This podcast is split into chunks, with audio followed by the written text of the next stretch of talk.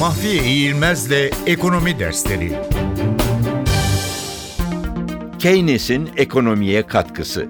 John Maynard Keynes, bugün kullandığımız ekonomi teorisini oluşturan en önde gelen teorisyenlerden birisidir. Keynes, hocası Alfred Marshall'dan farklı olarak mikro sorunlar üzerinde değil, makro sorunlar üzerinde yoğunlaşmıştır. Ona gelinceye kadar tartışmasız doğru kabul edilen ve her arzın kendi talebini yarattığı şeklinde özetlenen say kanununun geçerli olmadığını, talebin öncülük aldığını savunmuştur. Keynes, ekonomide işsizliğin bir dengesizlik sonucu olarak değil bir denge durumu olarak ortaya çıkabileceğini savunmuştur. Buradan giderek piyasanın eksik istihdamı kendiliğinden yani müdahale edilmeksizin düzeltmesinin mümkün olmadığını öne sürmüştür.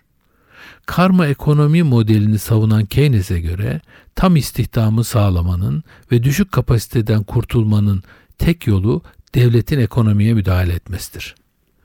Keynes'e göre devlet ekonomiye maliye politikası gibi doğrudan veya para politikası gibi dolaylı olarak alınacak önlemlerle müdahale etmelidir.